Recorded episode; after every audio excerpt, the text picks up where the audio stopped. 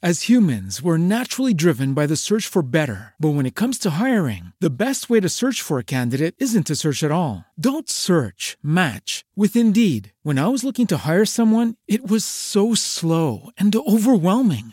I wish I had used Indeed. If you need to hire, you need Indeed. Indeed is your matching and hiring platform, with over three hundred fifty million global monthly visitors according to Indeed data, and a matching engine that helps you find quality candidates fast. Ditch the busy work. Use Indeed for scheduling, screening, and messaging so you can connect with candidates faster. And Indeed doesn't just help you hire faster. ninety-three percent of employers agree Indeed delivers the highest quality matches compared to other job sites, according to a recent Indeed survey. And listeners of this show will get a seventy-five dollars sponsored job credit to get your jobs more visibility at Indeed.com slash podcast. That's Indeed.com slash podcast. Terms and conditions apply.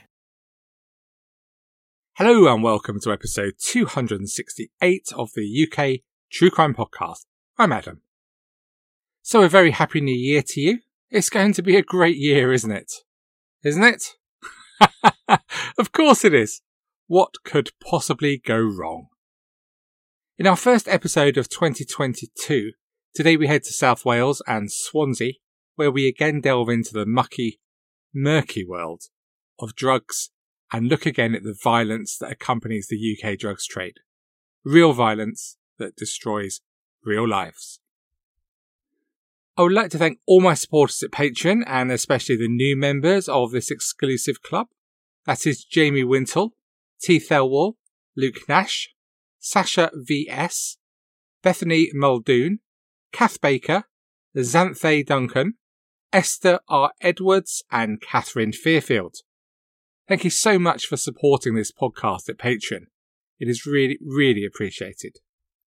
Okay, so no adverts today, so let's get straight on with setting some context of the story with our guest of the month and year game. Top of the U K and U S singles chart was Drake with God's Plan, and in Australia, the top album was Ed Sheeran. In the news this month, North Korean leader Kim Jong-un met South Korean officials for the first time since taking office. Forbes named Amazon founder Jeff Bezos the world's richest person for the first time at one hundred twelve billion dollars. A particularly shadowy figure in the underworld, reviled in some quarters, was at number two. Bill Sykes, sorry, Bill Gates. Toy chain Toys R Us announced it would close all its stores after filing for bankruptcy. And a bushfire in Tathra, New South Wales, Australia, destroyed seventy buildings. And in the U K, the former mayor of London, Red Ken Livingstone, was suspended from the Labour Party indefinitely amid claims of anti-Semitism. Did you guess the month and year? It was March two thousand eighteen. So on to today's story, which comes from Swansea in South Wales. With a population of almost two hundred fifty thousand people, Swansea's a great city, and I spent loads of time there when at university in South Wales.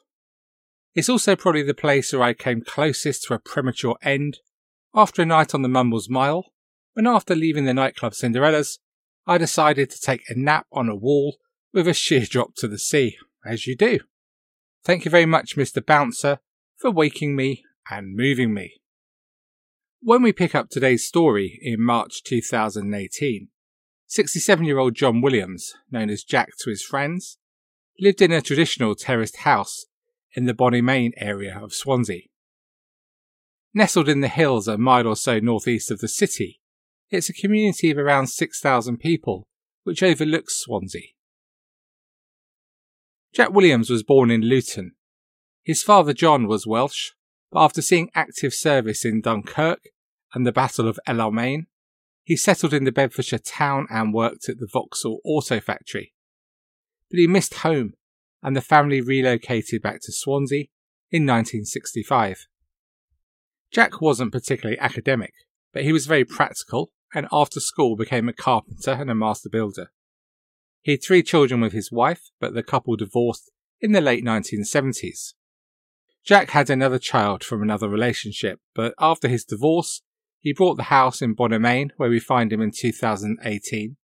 He didn't marry again, and in recent years he'd worked with his brother David, but after a lifetime of seemingly being wise with money, Jack was able to retire from work in two thousand thirteen. But as many people who think they're able to retire find, it can be pretty tough to survive in our increasingly expensive world. Jack had moaned to his brother that the pensions he received were not good enough for the lifestyle he wanted to enjoy. And it wasn't as though Jack lived the exotic, globe-trotting lifestyle of a rock star or top thirty-seven U K true crime podcaster. He mainly enjoyed gardening and following a football team called Swansea City, never heard of them, but he mainly did this via T V as tickets were too expensive. Money was clearly an important issue for him, as he not only made all his own furniture, he'd even given up his other major hobby of tropical fish, as the electricity to keep them had proved too expensive. What his family didn't know was that Jack had started making money through selling cannabis. As you'll know, in the U K, cannabis is still illegal, and some still believe we are still fighting a war on drugs, even though this was clearly lost a long time ago.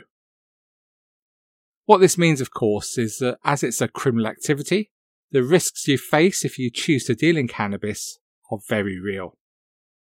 On Saturday the thirtieth of March, Jack's football team were due to host Manchester United.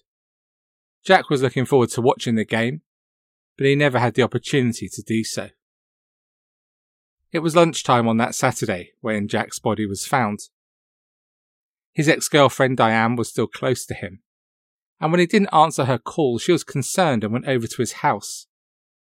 She was even more worried when he didn't answer the door, and as no neighbours had a key, she managed to break a vent in the kitchen door and unlock it.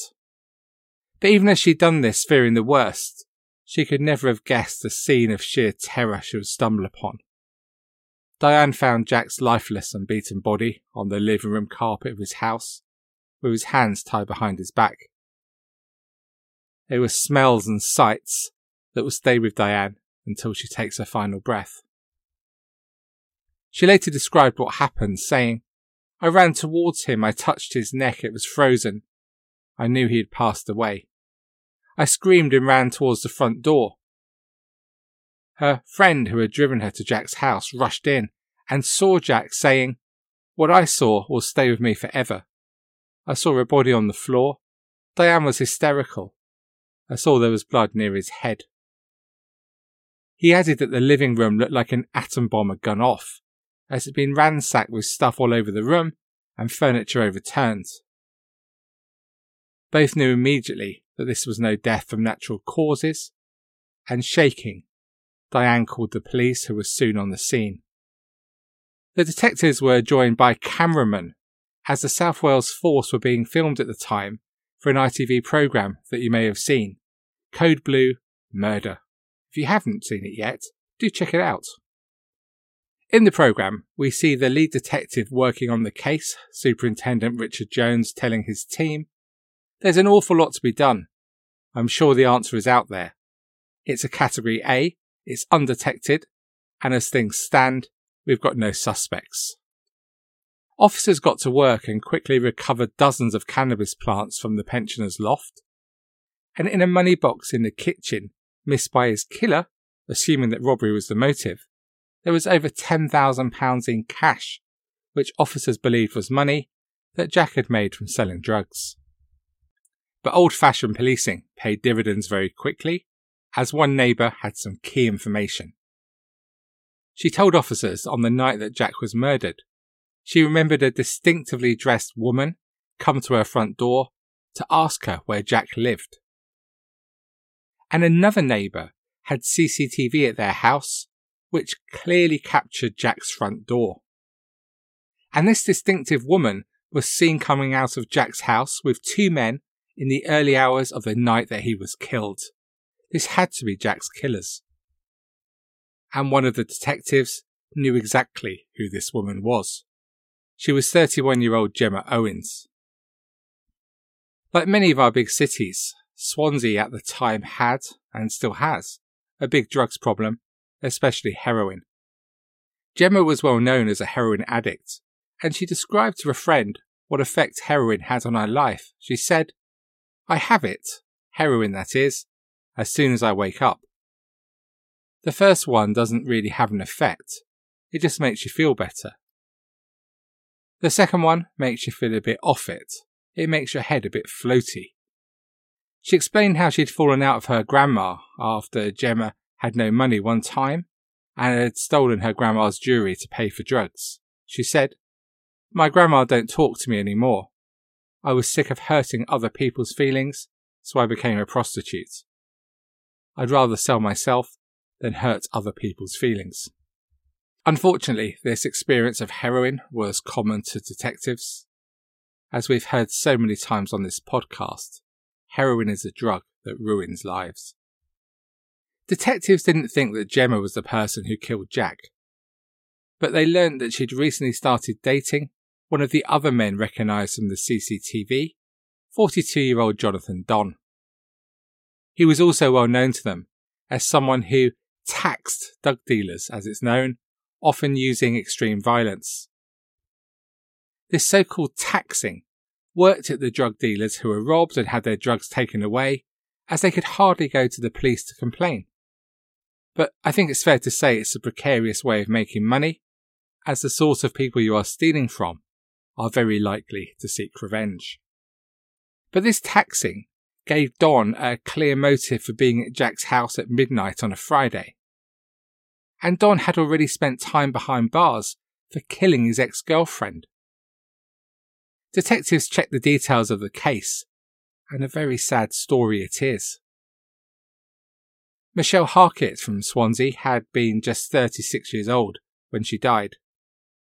It was a tragic death for the mum of four, who by the time she was killed was living with Jonathan Don, her boyfriend of four years, in a seedy Swansea flat, and her life was chaotic and ruled by heroin. It was just after seven thirty a m on the sixteenth of May two thousand eight that the caretaker at the couple's council block saw a trail of blood droplets leading from the eighth floor down to the sixth floor of the building. The caretaker then saw Don walking down the stairs with another man. Don was clearly on the edge. His hands were stained with what looked like blood, and he was agitated and in tears as he told the caretaker, "Something has happened to my missus. Phone for an ambulance. There's something wrong with her." The police were called, and shortly afterwards, two community support officers found Michelle's lifeless body in their flat, surrounded by a pool of her own blood. There were no other witnesses to what happened, but Don initially claimed that a man called Lee Holt was responsible. Detectives didn't believe him, and with no evidence to back up this claim, Don eventually changed his story and instead pleaded guilty to Michelle's manslaughter. He told how Michelle had died the night before when the couple had argued over drugs and Don headbutted Michelle in the face. He claimed that shortly afterwards Michelle emerged from the kitchen with a knife in each hand, and sticking out of her thigh was a pair of scissors that Don said Michelle had used to stab herself with. As she approached Don, in self-defense he grabbed her, threw her on the floor and jumped on her. And in the altercation, Don stabbed his girlfriend multiple times, killing her. So why manslaughter and not murder? Well, in court his Q C said that this was on the grounds of lack of intent, as Don had set out to defend himself but ended up using disproportionate force. The court case was desperately sad, as the facts surfaced about the couple and their lifestyle, showing the sheer desperate nature of living with a hard drugs addiction. It is no life as you or I may see life. And shockingly, even after killing Michelle, Don had reached inside her body to remove a packet of heroin that she'd hidden in an intimate area inside her body. The judge sentenced Don to fourteen years in prison in March two thousand eight, saying, "This is a tragic and difficult case. It demonstrates the full horror of what can happen to people who are addicted to Class A drugs. As a direct consequence, Miss Harkett is dead, and the defendant faces a jail sentence. The judge said that Don was passive and harmless when not on drugs, but he became violent when high on heroin and cocaine, and for that reason, he defined him as a danger to the public. He continued that no one could be sure whether Don would be able to overcome his addiction to hard drugs, and only when he had done so should he be considered for release. But just eight years later, Don was back on the streets of Swansea, back on heroin, and back funding his drugs lifestyle by violently robbing people, especially dealers. Which brings us back to today's story. Detectives suspected that Don was responsible for Jack's murder, and they needed to track him down. And quickly, as there was no saying what else this desperate man, with a penchant for extreme violence, could be capable of doing. They raided a number of areas around Swansea, including his flat, where intelligence suggested Don could be, but there was no sign of him. And during a search of Don's flat, they discovered a holdall containing rope similar to those used to tie up Jack. This was later shown to be an exact match and used in evidence against him in court. But for now, where was he? Don and Gemma were out and about, unaware of the manhunt. The night of Jack's murder, Don had been looking for money, and after he was tipped off that Jack Williams sold cannabis and didn't believe in banks, Don suspected that he would be someone he could make money from by taxing him for both his cash and drugs. And he was dead right. When Donna, Gemma, and the third man, forty-five-year-old Simon Cairns, who had driven them to Jack's house, when they left Jack's home, they took with them several bags of cannabis worth around seven thousand pounds and a bit of cash from Jack's wallet. But Don hadn't expected to use such violence on the much older man, describing him as a feisty bugger. And even though Don had given him a real beating to find out where he kept his drugs and money, Jack hadn't let slip that there was over ten thousand pounds worth of twenty pound notes on a shelf in the kitchen. Straight after the murder, Don and Gemma went to the flat of another hard drugs user he sometimes bought from and paid her back forty pounds he owed for some crack cocaine. He then quickly sold the bags of cannabis they had taken from Jack's house to a local dealer called Tojo for just one hundred fifty pounds. Remember, it was worth around seven k. Really, it's no wonder that Tojo drove around in a nice black Merc, while Don just operated hand-to-mouth, barely surviving from day to day. Don had also stolen a bag of what he thought was cocaine from Jack, and was disappointed by the quality, not realising that what he had stolen was actually the fertiliser used for growing cannabis. As you can see, Don was pretty low level, and in many ways, he was naive. Unaware that Jack had died from his injuries, Don and Gemma spent the next day shopping for Easter eggs in a Tesco near Swansea. Then they bought a second-hand Peugeot car and drove the forty or so miles east to Cardiff. Over the next few days, Don and Owen stayed in a hotel in Cardiff and they went clubbing, while all the time regularly smoking heroin and crack cocaine, now relatively flush with cash. But when they returned to Swansea, they heard the bad news. It was on the second of April that Don's best pal told him that Jack Williams had died. Don couldn't believe what he was hearing, and in shock he eventually responded, "Fuck off, he's not dead." But when he realised that this was no wind-up, Don began to think of how he was going to get out of the situation. After all, he'd already spent enough time in the slammer to know that this was a place where he didn't want to return. He initially focused on the forensic evidence, asking his mate if D N A could be recovered from the rope he'd used to kill Jack, and whether the blood on his tracksuit trousers he was wearing for the murder would give up D N A even after they'd been washed.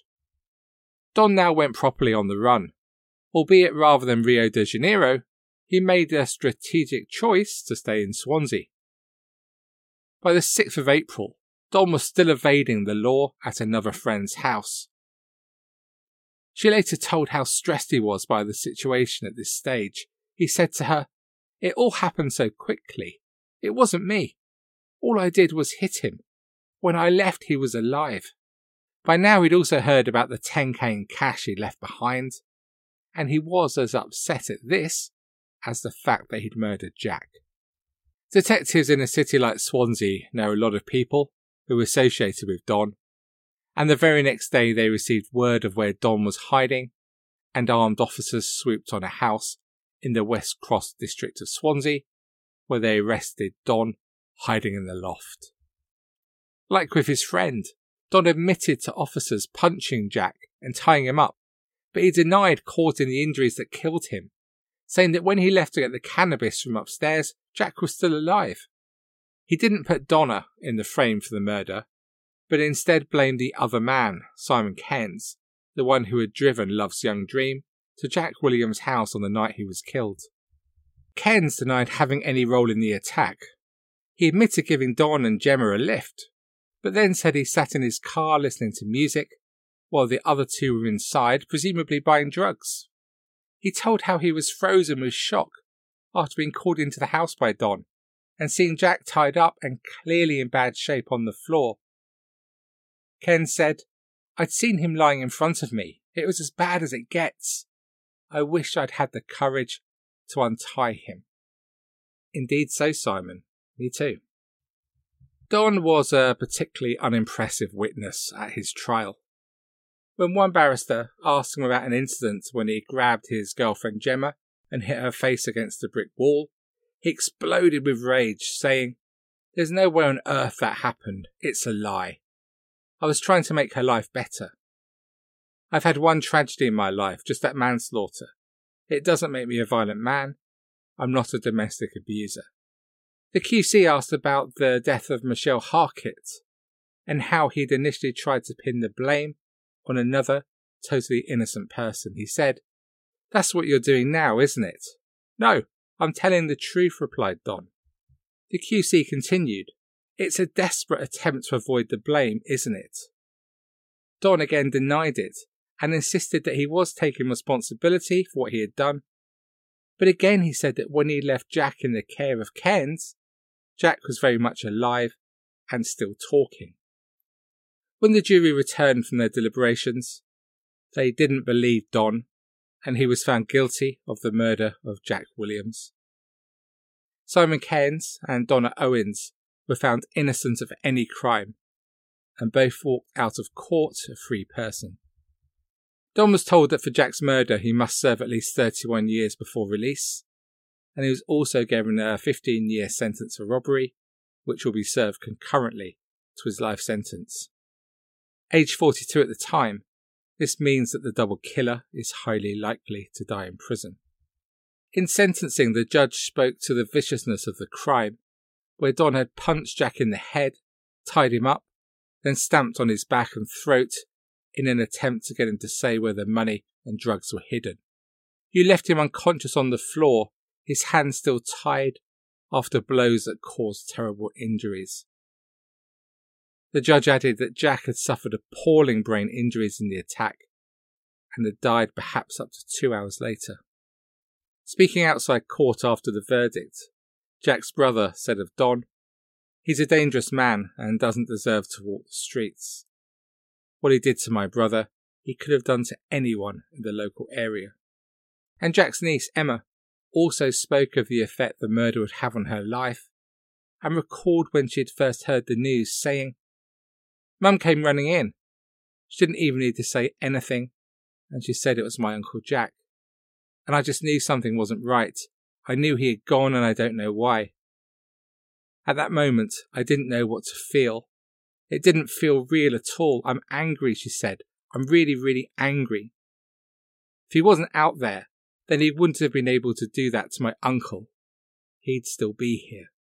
He didn't want someone to break into his home and do that to him. He didn't want to die then. It's going to take a very long time to be able to fully move on." So what do you make of what we've heard today? Yet another story showing the violence and chaos in the lives of those people suffering from addiction to hard drugs. When she was interviewed by police, Gemma Owens spoke about her brief relationship with Don, saying, "He was lovely when he was lovely.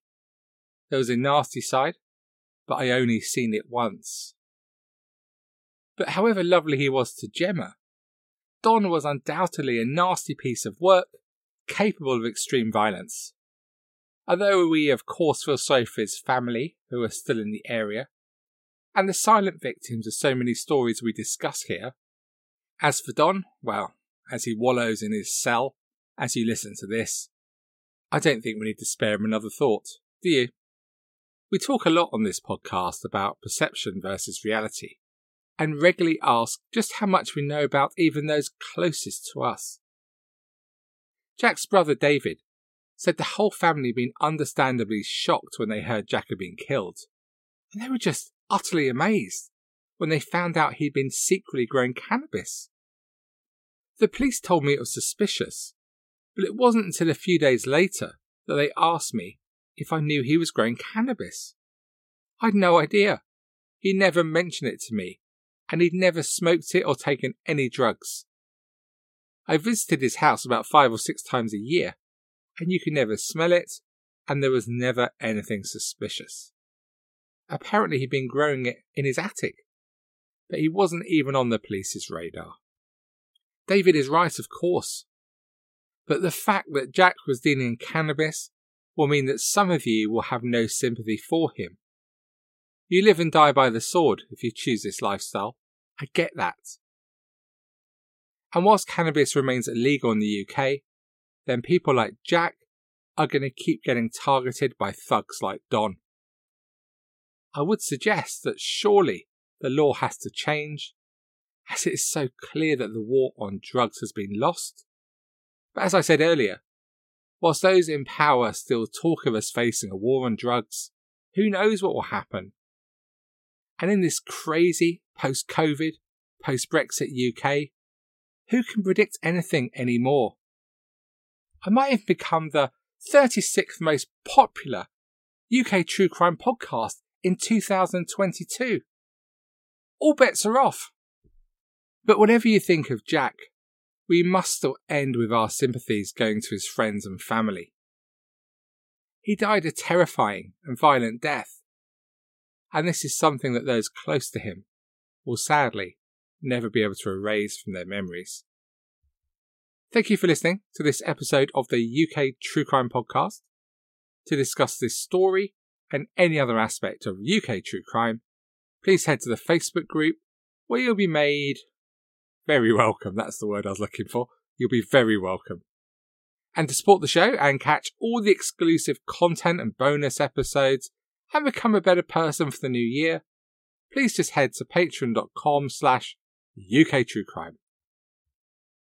So that's all from me for now. And if you are struggling with the January blues, remember, there are only another fifty-one weeks until Christmas. So on that calendar bombshell, I will leave you for now. So until we speak again next week, please do take it easy, and most of all, please stay classy. Cheerio for now. As humans, we're naturally driven by the search for better. But when it comes to hiring, the best way to search for a candidate isn't to search at all. Don't search, match with Indeed. When I was looking to hire someone, it was so slow and overwhelming. I wish I had used Indeed. If you need to hire, you need Indeed. Indeed is your matching and hiring platform, with over three hundred fifty million global monthly visitors according to Indeed data, and a matching engine that helps you find quality candidates fast. Ditch the busy work. Use Indeed for scheduling, screening, and messaging so you can connect with candidates faster. And Indeed doesn't just help you hire faster. ninety-three percent of employers agree Indeed delivers the highest quality matches compared to other job sites, according to a recent Indeed survey. And listeners of this show will get a seventy-five dollars sponsored job credit to get your jobs more visibility at Indeed.com slash podcast. That's Indeed.com slash podcast. Terms and conditions apply. Swimsuit? Check. Sunscreen? Check. Phone charger? Check.